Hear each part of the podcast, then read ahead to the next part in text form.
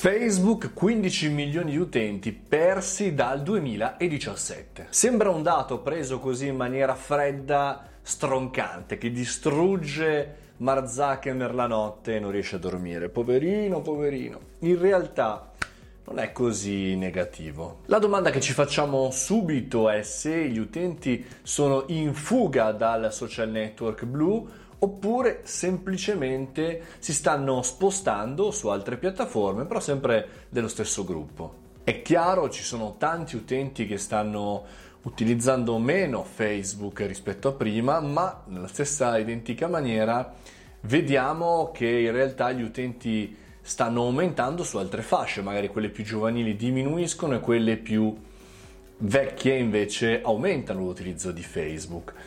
E se pensarci bene, il, lo scandalo, fra virgolette, di Cambridge Analytica non ha poi cambiato tantissimo, non ha avuto un grande impatto a livello globale, anzi più del 9%, 9% di crescita sugli utenti attivi a livello globale, quindi in realtà il social sta andando meglio, ci sono magari meno utenti fake, ma moltissime più persone, quasi il 10% che sono attive su Facebook. E sicuramente se prendiamo Facebook e cominciamo a non ragionarlo più come un solo social network, ma come una macchina, come un gruppo, come se fosse Alphabet di Google per intenderci, come un gruppo eh, di technicality, di brand,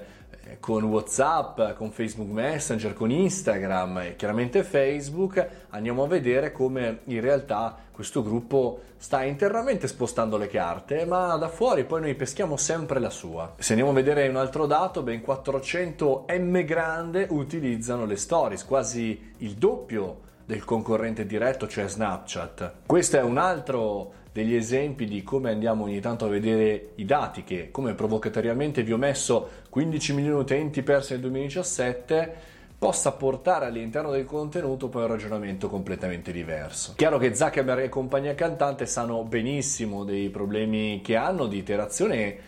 continuano a correre i pari, a modificare a correggere, tant'è che tra pochissimo vedremo nel 2020 il piano eh, di unificazione di tutte le piattaforme avere il proprio... È chiaro che Mark Zuckerberg e compagni sanno benissimo eh, dove va il mercato e per esempio appunto stanno unificando le piattaforme messaggistica tutte con un unico, chiamiamolo così, database dietro per poter comunicare l'un l'altro senza problemi. Insomma, attenzione a farci abbindolare da titoli esorbitanti e soprattutto attenzione a pensare di saperne di più dell'utente. Ricordo sempre un detto di un vecchio insegnante di marketing che diceva i giovani vanno dove non ci sono gli anziani, gli anziani sono gli adulti, anche i trentenni, per cui come in una piazza eh, quando ci sono i ragazzini che giocano a pallone vanno da un'altra parte quando arrivano i genitori, anche sui social dove ci sono gli adulti, gli utenti si spostano e avremo sempre un social liquido e sempre meno